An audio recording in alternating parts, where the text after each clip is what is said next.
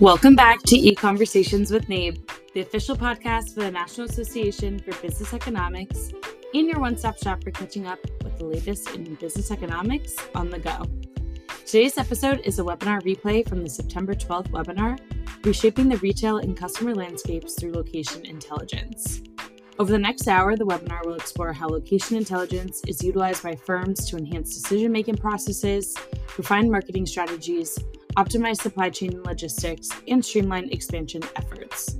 Focusing on real-world examples in retail and customer sectors, the panel will address key questions such as how businesses integrate location data into their existing frameworks, how have the trends in location intelligence evolved over the years, how is AI reshaping the landscape of location intelligence, and what does the future hold for location intelligence and its role in shaping business strategies?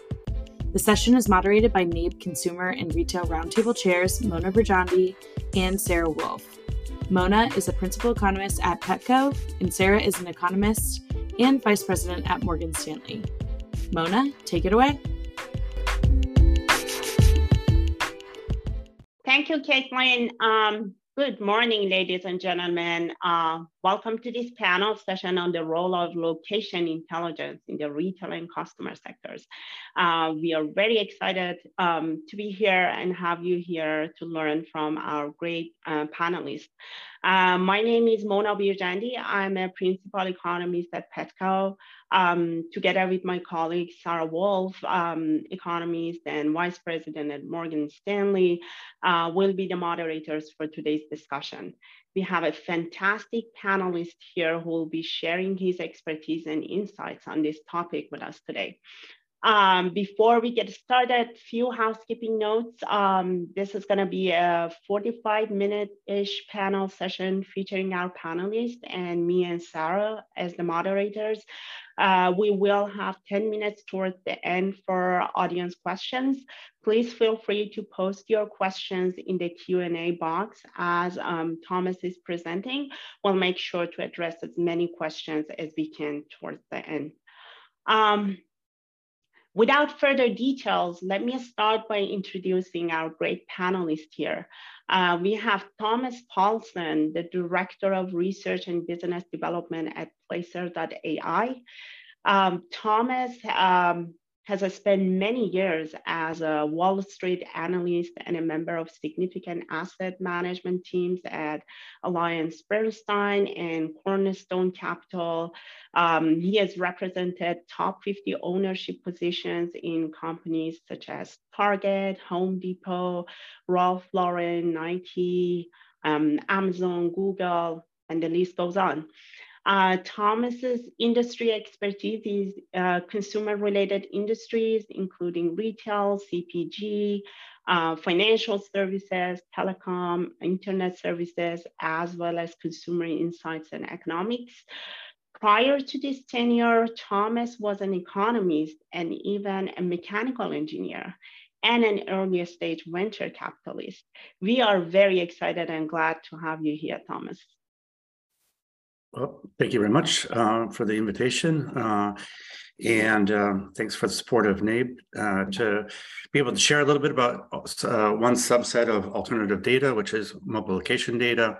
And then I also want to apologize to the audience. We have quite a slide deck to go through, and that's going to be a little bit of a faster pace. So just as a forewarning, so put your seatbelts on, and we'll get going. So, awesome. I also wanted to mention that it's my pleasure to moderate the panel with Sarah. Sarah, would you please kindly introduce yourself and share a bit about your background and expertise with our audience? Great. I'll keep it brief because as Thomas mentioned, we have quite a few slides to get through, but as Mona mentioned, I'm a vice president on the US economics team at Morgan Stanley. I've been here for over 4.5 years managing the consumer platform. I specialize on research on consumer behaviors, on pre and post-COVID work, the transmission of monetary policy to households, the impact of demographics on consumer behaviors over the longer term as well. So and I've been on the consumer retail roundtable at NABE for the past year, and it's been a great experience. So maybe with that, I'll pass it back to you, Tom. Okay, so the way I kind of introduced mobile data, it's really kind of contextualized mobile data as an important context. And in terms like, you know, mobile data, seeing, you know, where devices move all over in this, you know, metaverse or in just blank space is not really that helpful. It's important that that data is contextualized. And there's lots of different platforms for mobile data, but I would, you know, kind of within our platform, characterize it as a novel and flexible tool. Novel meaning that a lot of organizations and researchers have not really had exposure to it before, and so it provides some unique insights. And then the flexible means it's kind of just limited by your own imagination, ingenuity, and creativity. So with that, okay, there we go. So mobile data, in this context, it fuels really novel, timely, and impactful insights, both on the macro and on the micro. Low latency, high coverage, consistent mobile data offers really, in my view, the best real-time data on the U.S. economy. As we all know, that's, you know, the consumer economy, 72% of the U.S. economy, largest economy in the world. So it really affects really global economics, financial markets, interest rates, exchange rates, politics, all matters of quarters. So what is mobile data and how is it obtained? Well, generally, mobile data is acquired through apps on individuals' smartphone. And within the terms of agreements and terms of conditions within a particular app, one opts in a kind of post-iOS privacy first context. So the way I kind of the two examples I use, like, so for example, if you have a Fitbit or an Aura or even iWatch, where you're trying to have your movement, you know, measured, your calories counted, your sleep measured, you leave your app on. If you have Progressive Insurance or Allstate Insurance, and you allow their app to track you 24/7, so they can better understand what kind of driver you are, you opt in and you get a $50 a month discount to that. So that's really how the data is obtained. And then this location data is contextualized over points of interest. So points of interest is like a retailer, a restaurant, a shopping center, where you create a geofence around that. And then as the mobile device moves through that geofence, you see the visitor come in, you can see the visitor go out, and you can see how long they stay within that geofence.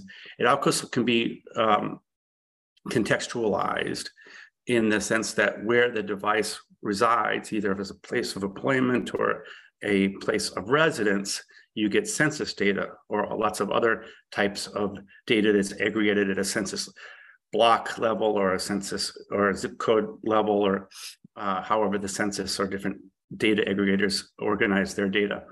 The important attributes in terms of data quality include panel size. So how many devices does one see? The quality of the panel debiasing in terms of being representative of a population. So it's just a sample. The frequency of the signal or ping, 1 to 2 minutes per 1 to 2 minutes per ping, if you will, would be a good frequency signal. Not like a one ping a day or one, you know, two pings a day. It's really hard to understand, you know, how a person's moving through the economy or in terms of their activity if you're seeing only once or twice a day. And then really the durability of a device's signal. So the longer, the better. For Placer, we're about roughly a year. So someone opts in and they use that given app, or they hold their device for about a year before they are no longer using that app, or they're no longer, or they've upgraded their device. Another important consideration is how far back does the data providers go? Our data goes back to January 1st, 2017. And so this has been highly useful the last 2 years, because we can really do easy pre-pandemic versus post-pandemic compares. And then another consideration is how recent is the data. So some people have data that goes back, you know, it's on a monthly basis and you see it 1 month ago. Our data is as recent as 3 days ago. And then the other consideration is, does the provider own the data, or is it based upon data that was acquired through data brokers and different apps that they stitch together? So you don't really have a consistent, if you're stitching it together, you don't have a consistent panel. It's changing, you know, in terms of the signals that are within each of those panels. And so what is a geofence? A geofence is, it's really a complicated technical answer, but it's using cellular triangulations and Wi-Fi tower triangulations of the GPS signal that's in a device. It doesn't require hardware. It comes in the form of a software that can be integrated, if you will, into that API. It's more, geofencing and this kind of thing is more beneficial for large range outdoor POIs, and where you kind of translate the area into a polygon. So for example, in an indoor shopping center, you have a polygon that goes around the whole shopping center. And if there's multiple levels to that shopping center, or if you have a retailer at the bottom of a large office building in New York, you can't distinguish the z-axis. So you can't really understand if what's going on in terms of individual units within that. So we could see the whole shopping center, or a Gap store that's on the that's an outside Gap store, outside open air center, but not within that shopping center. And the POI service or function must attract enough device signals to create a representative sample of the population. So if you have, you know, a single individual's house, just for example, you know, there's, you'll see, if we're only sampling 1 in 9 people, we're not necessarily going to pick up a good sample of the population. So large facilities that have a larger dwell time is the amount of time they spend inside the device. So for example, or the POI, so for example, drive-through in terms of QSR restaurants, or pickup locations in terms of someone just coming in and going out of a FedEx store or a UPS store, and those are pretty small populations as well. Those types of POIs can be a challenge. And then lastly, just in terms of coverage representation, this is what Placer looks like. You know, there'll be obviously geographies where there's a, you know, heavy concentration, high population density. You'll get lots of signals.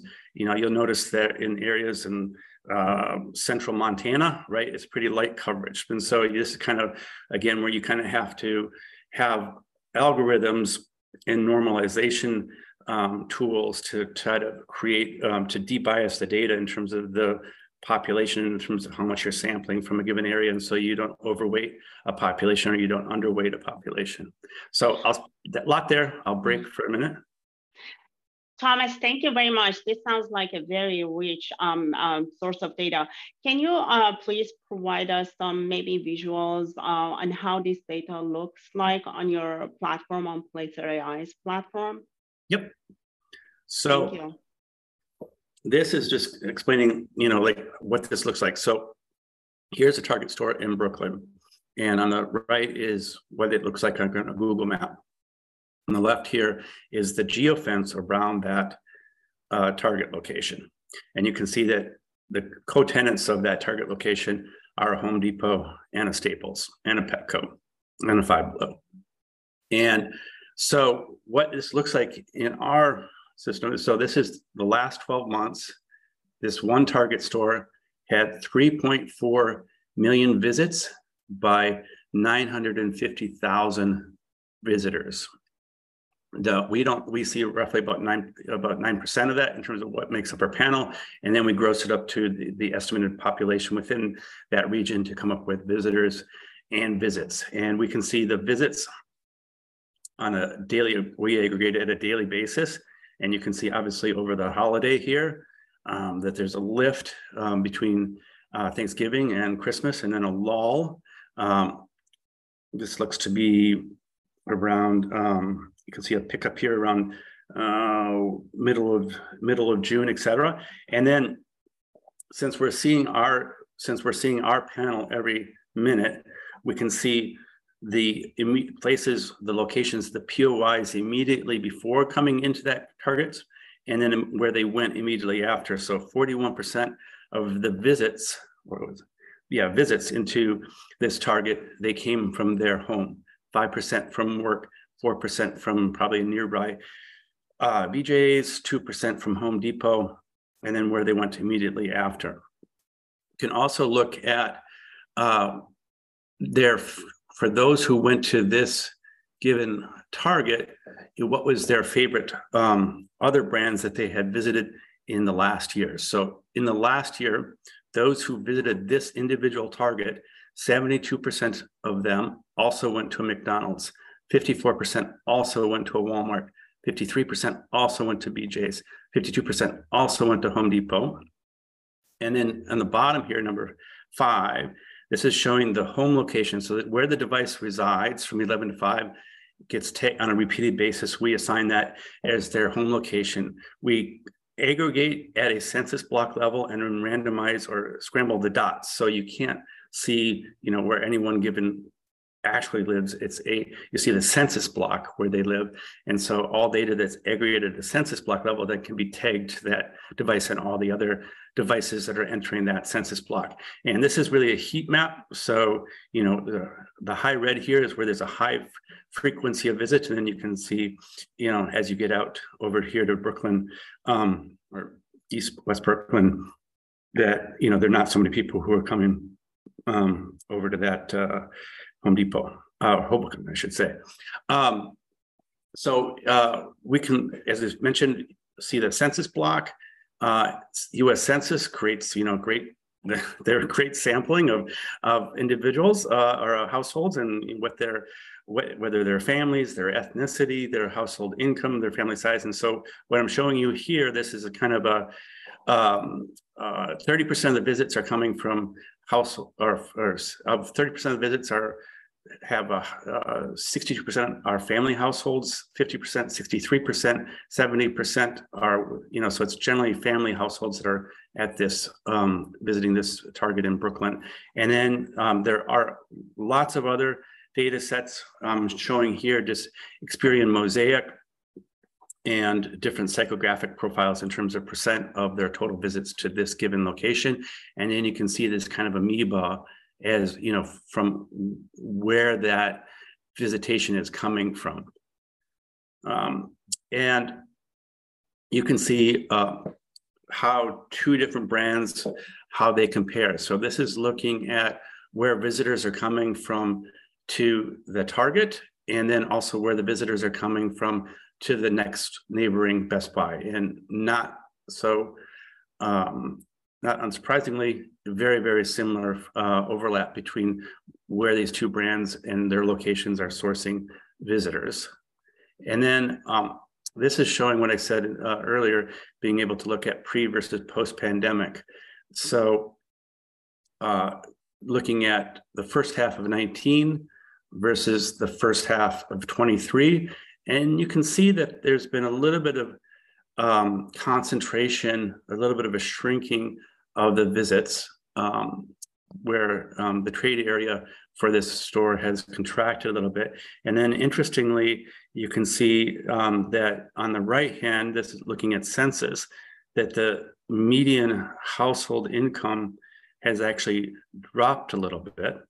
And you can see that this is indexed to the state. So pre the pandemic, it was about, where the bigger drop is. Like in these buckets, so in these buckets here, it's actually increased. That's why I call it out.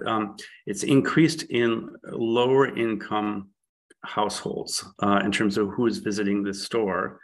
And one of the things you can filter for, we have lots of filtering techniques. You can filter by not only the date range, but day of the week, the time of the visit, the duration of the stay, but also by income levels. And so here in this example, I'm looking at, you know, this is the overall frequency of visit, and then, or the heat map in terms of visits. And then here on the right-hand side, I'm just showing you where visits are coming from with households of 100 or 200,000 or greater in income. So that's kind of what it looks like in our platform. Another kind of, oh, can I get one more? Go ahead, please, yeah. So another kind of a fun one is, in terms of what you can see with our data, is Taylor Swift, I'm sure you're all aware, just had a well-reported very large tour. And I'm showing here where to find, I wrote a note a little bit ago about how the Swifties compare between tour stops and where to find them. And here I'm showing the Vegas concert date and where did folks fly in from or come from that went to that event. And again, this heat map will show that, you know, most of the visitation to the Taylor Swift show in Vegas came from California. And to me, it was surprising, not very much from Texas. And then another thing that one could do is, I'm looking here, again, the kind of psychographics, Experian Mosaic, and also census, you know, what is the profile of those who came to the tour at these different, at the different stops. And interestingly, Detroit and Pittsburgh were very idiosyncratic or unique in their in the psychographic profiles of who came to that tour, whereas Cincinnati was very similar to the tour average. So, and given the industrial and population history of these three towns or three cities, I thought that was a little bit curious. And then oddly, or maybe not so oddly, if you one looked at the SoFi Stadium and who came to that event, it actually had the lowest median household income who attended those tour stops versus the tour average. So on the right hand, 74,000 was the median household income for that event, and that's pretty much average in terms of California. And in terms of the other tour stops, the median income was 91,000. So anyhow, a lot there, sorry. Awesome. Thank you very much, Thomas. I'm sure among the audience, we have at least two groups of people, business owners and business people, and also researchers who would be curious to know about some real world examples of how this rich data is being utilized by different businesses to make informed business decisions.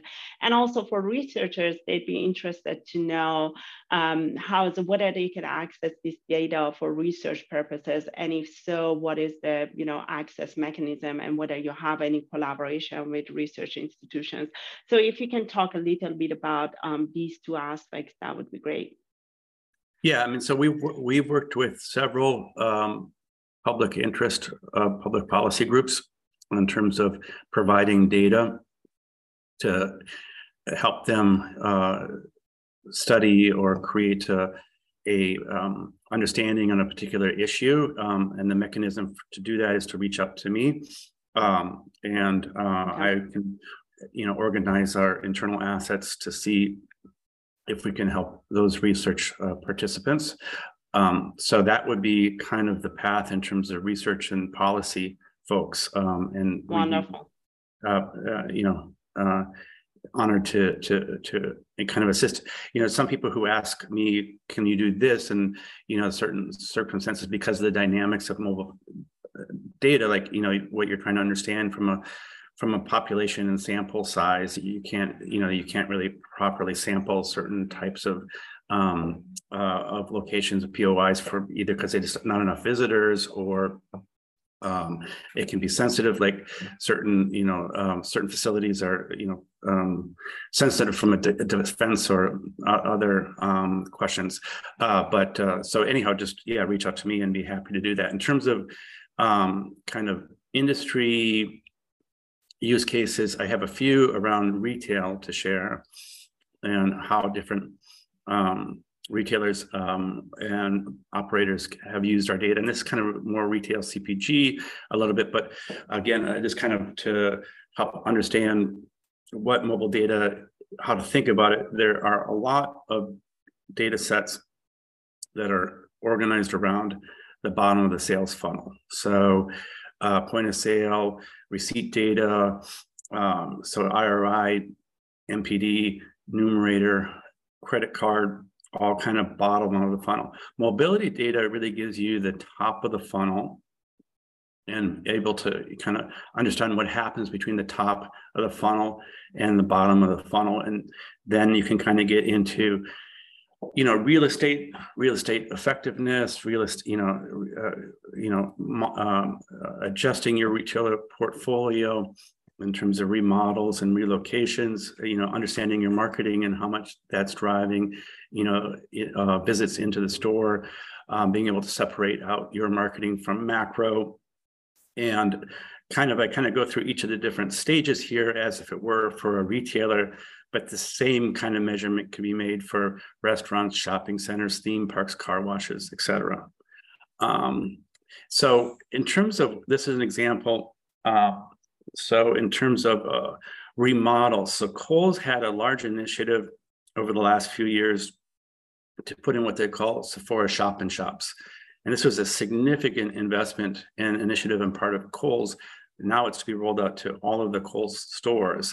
And really what it was is to try to create an offering, a prestige beauty offering, which they didn't really have a successful one for decades, and bring in a younger, more multicultural, more fashion forward customer or consumer, and introduce them to a whole new set of merchandise brands that Kohl's had brought in outside of beauty.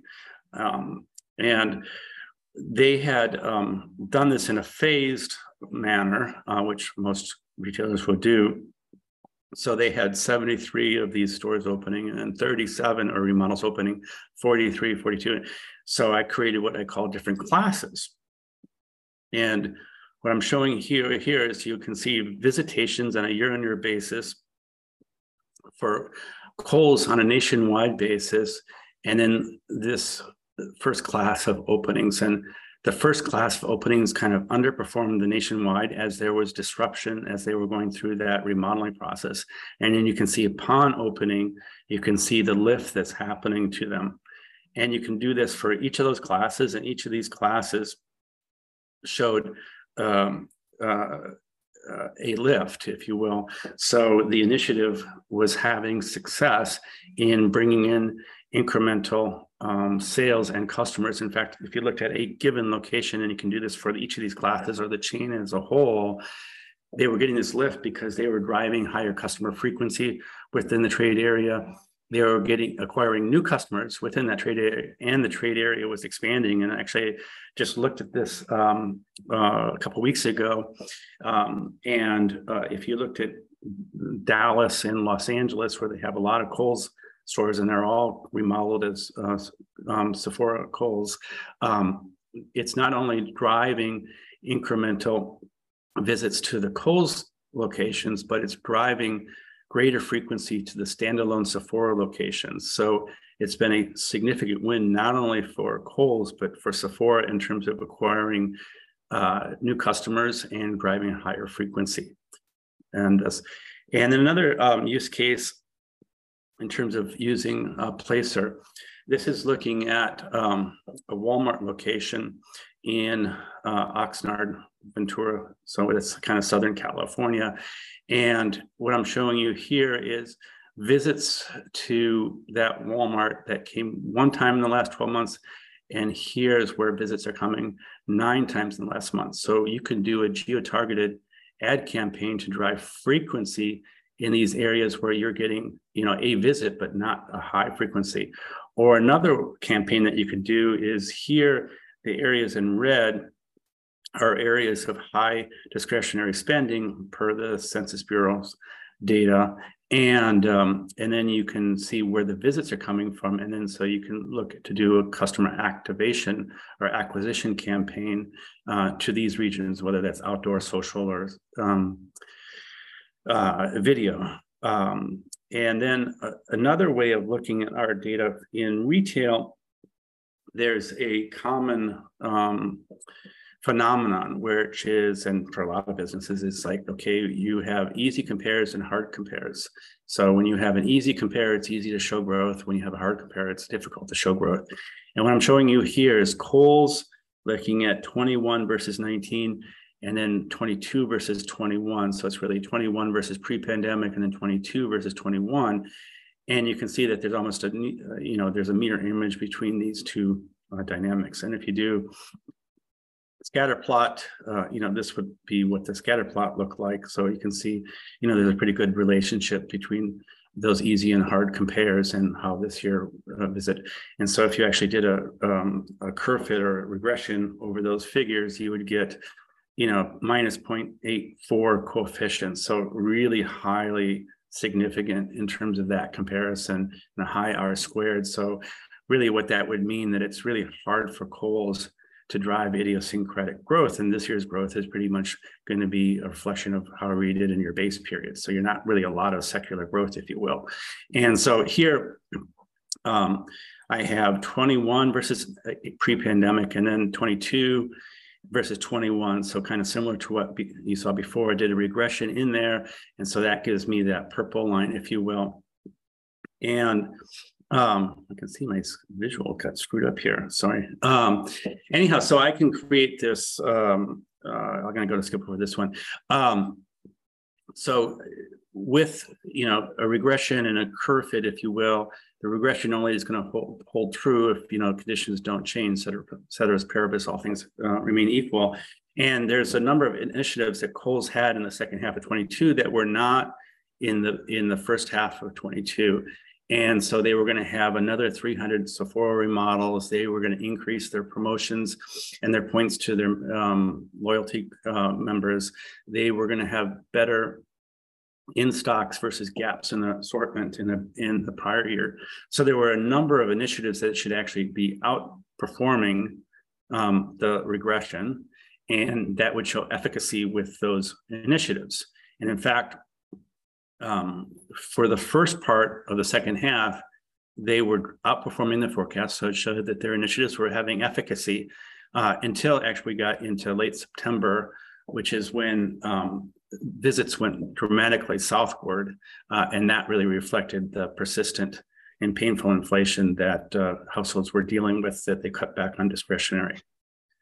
So Thomas, if I could just chime in, that's a really good point, because we've done a lot of work. You've done a lot of work talking about, you know, micro and what's going on with specific retailers. But I think a lot of people here on the webinar would also be really curious to take a step back and kind of understand how could we use this data to understand the macro landscape a bit more. And really what's top of mind for everybody is how have higher interest rates, how has higher inflation impacted consumers over the last couple of years? And are we seeing shifts in consumer behavior as a result of the mounting pressures from inflation, interest rates? So I would be curious if you've been able to leverage this data to see if there's been behavior differences in order for consumers to perhaps be a bit more frugal or cut costs somewhere. Right, yeah, so understanding the macro, we just did a number here on the micro. So inflation, food inflation in particular, you know, has been a significant, and I would say it's an anomaly. Really, households were not really used to this type of 30% rise in food costs and grocery costs. And that really pinched discretionary spending by less affluent households in the second half of 22 and 23 and even to today. What I saw happened beginning in the big February of 22 was so before that 22, there was no really big distinction between different value points in grocery. But in February 22, where that food inflation just continued to burn, you began to see a pretty large channel shift by households, less affluent households to begin with, and then that broadened out from a premium small format and conventional grocers to small or to hard discount and value grocers. So you can see here, really February 22, Kroger, which I call conventional, Sprouts, which is premium small format, and traffic began to decline. And you can see that that persisted all the way through. And then that where that traffic went is into Grocery Outlet, which is kind of a bargain grocer, if you will, Food for Less, which is a hard discount brand, Aldi's, Trader Joe's, et cetera. And what was interesting is then, so you had this one shift for households to try to get the stretch their dollars and get the calories they needed. When we hit February of 23, it built. So we began the shift there, and then we built on the shift. So this persistent inflation, right, is leading to more and more households shifting from one type of grocer to another.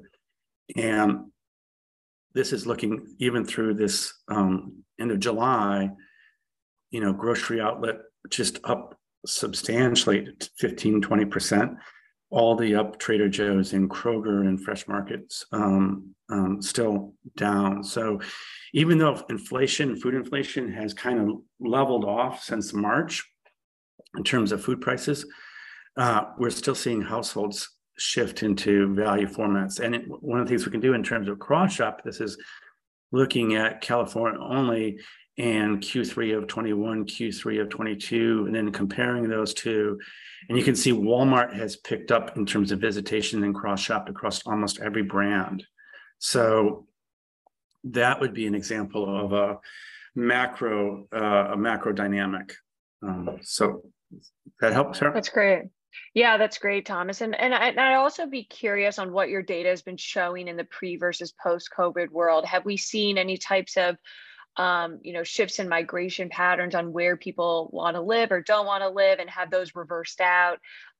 In addition, have we seen any type of shift in people's desire to do services and entertainment? Has that shown through in your data in a pre versus post COVID world?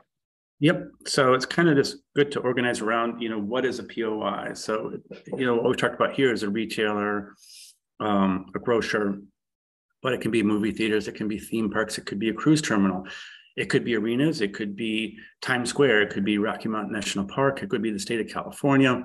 You could look at, thoroughfares, so Fifth Avenue or Vail Drive to look at luxury spending, if you will, Empire State Building, Seagram's Building, Hudson Yard, return to office. And then we can also look at large, POI could be a large manufacturing plant like a Tesla, Ford, Amazon, et cetera. This, we have a few tools, and some of them are free, some of them are not free. So this is looking at migration. So, historically, one looked at migration data, they used postal change of address forms, which is, a useful tool. We've kind of organized around it a little bit differently, where we've identified a move, if you will, that's somebody's moved from one geography to another and they stayed there for more than 30 days, and we normalize for snowbirds and et cetera. But we can organize this data in terms of the income levels of migration or the home values of migration, like what was the, home values where people are moving out of and where are they moving into. So you can see moving affluence or lessening affluence from one region to another. And then clearly with the pandemic, you had, a lot of people migrate from deep urban markets into more rural open air markets. And then there's been some mean reversion, and we can see that pretty clearly in our data. Another thing we do is looking at tourism. And so we can see in this example, this is Austin, Texas for the last year, and where people have been coming from to visit Austin as a tourist, and how long they have stayed there, what's their disposable income in terms of that. So you can see, where they're sourcing that visitation from, or that tourism from, and what does that tourism look like in terms of income or psychographic or however other dynamics you want to look at. So those are a couple macros. I know I would have liked to have another example here, but we have a pretty good rich data in terms of return to office. And I think on our website, there's a free tool to look at many different like core urban markets in terms of what is the return to office. That's great. Thank you. Sorry, go ahead, Sarah. I just wanted to remind the audience, if you have any questions, please feel free to drop your questions in the Q&A section. Thomas, you can continue. Sorry, just want to. Okay, no worries. A couple examples around supply chain, but I'm going to leave those just in the deck. You can look at them. I'm happy to take any questions in the Q&A or after the call. But one of the things I think just to kind of end on is, you know, how may mobility data affect operators? Well, one is I think it allows for a better signal on demand trends. And so businesses can plan inventories and headcount, and that allows them to create more durability to their business. During the last few years, supply chain has been top and center in terms of the conversation around the economy, inflation, and just operators' ability to get the products to the shelves, if you will.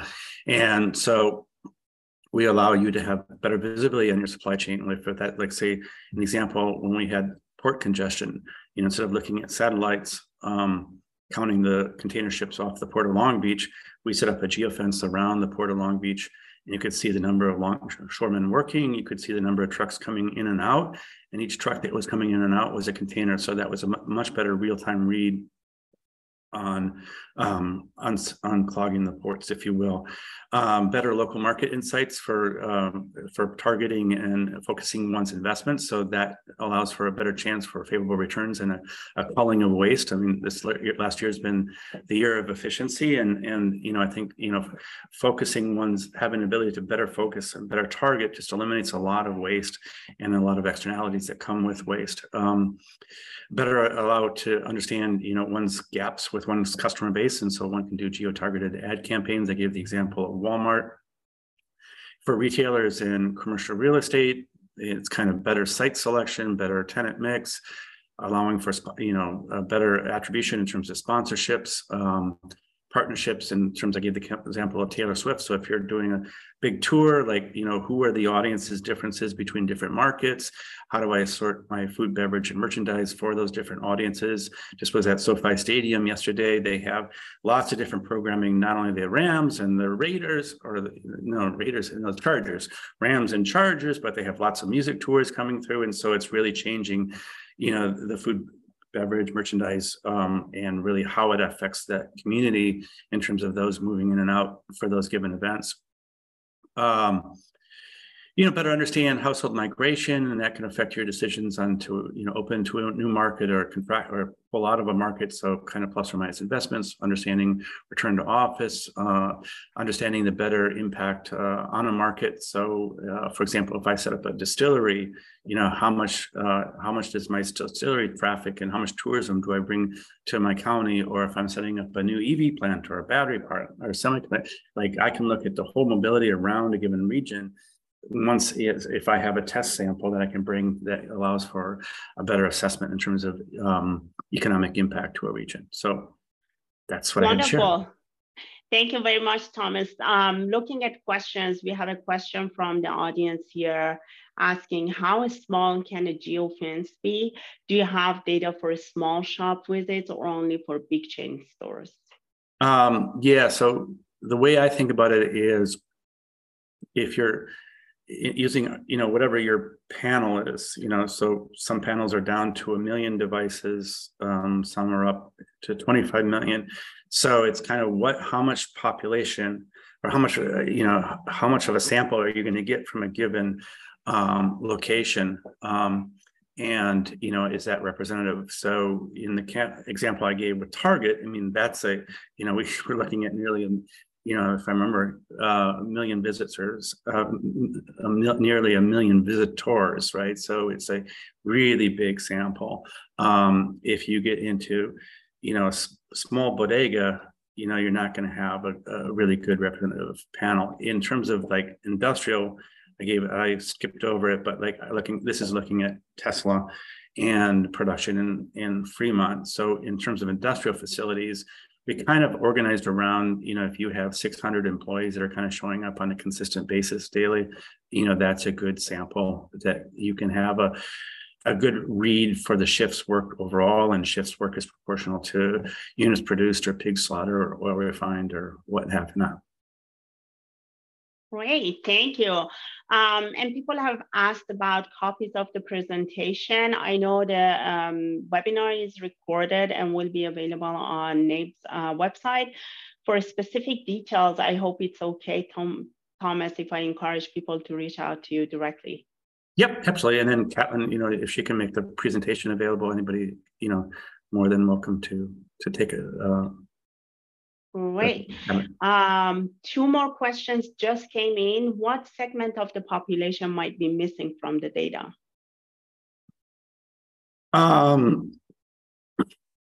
Yeah, we try to de-bias the population so that we have we're representative.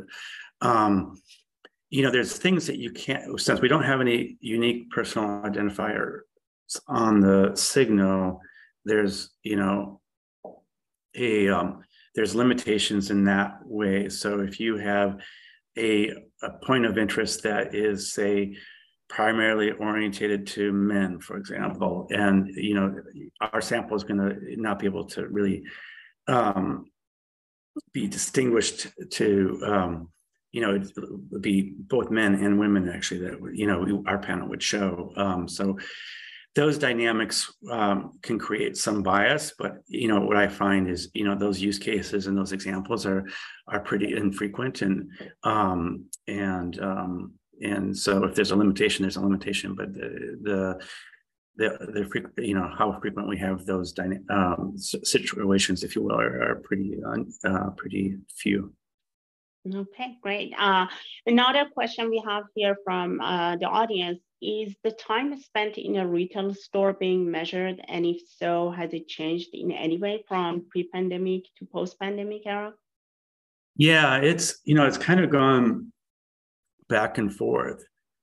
So, you know, during the pandemic, the duration in a given retailer, you know, actually expanded because people consolidated their purchases into one primary retailer. So they weren't visiting 5 or 6 different banners to get whatever they needed. They just did in one channel, a la carte, and get out.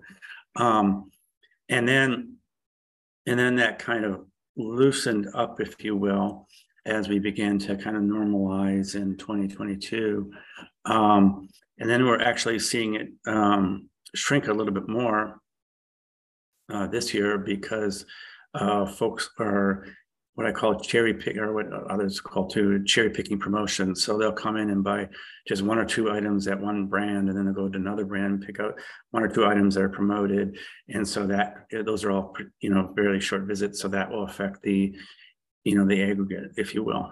You can definitely see, like, you know, just disengagement. So like deep declines in traffic for department stores beginning in the fall of 22 as less affluent households curtailed their purchases. But then it's interesting what that actually led, though, then is to an increase in conversion rate, because those who actually did show up really intended to purchase, and they weren't just, you know, casually coming through. They just wanted to, a lot of households just wanted to really remove the temptation of purchasing anything. So they just didn't show up. They didn't visit. Great. Well, thank you very much. We are about time.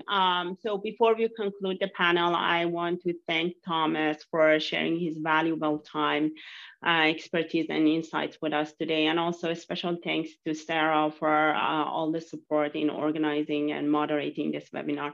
Your contributions have really enriched our discussion and provided very valuable perspectives. Thank you once again for joining us, and thanks to the audience for joining for this conversation. If you have any questions left, please feel free to reach out to us, any of us directly.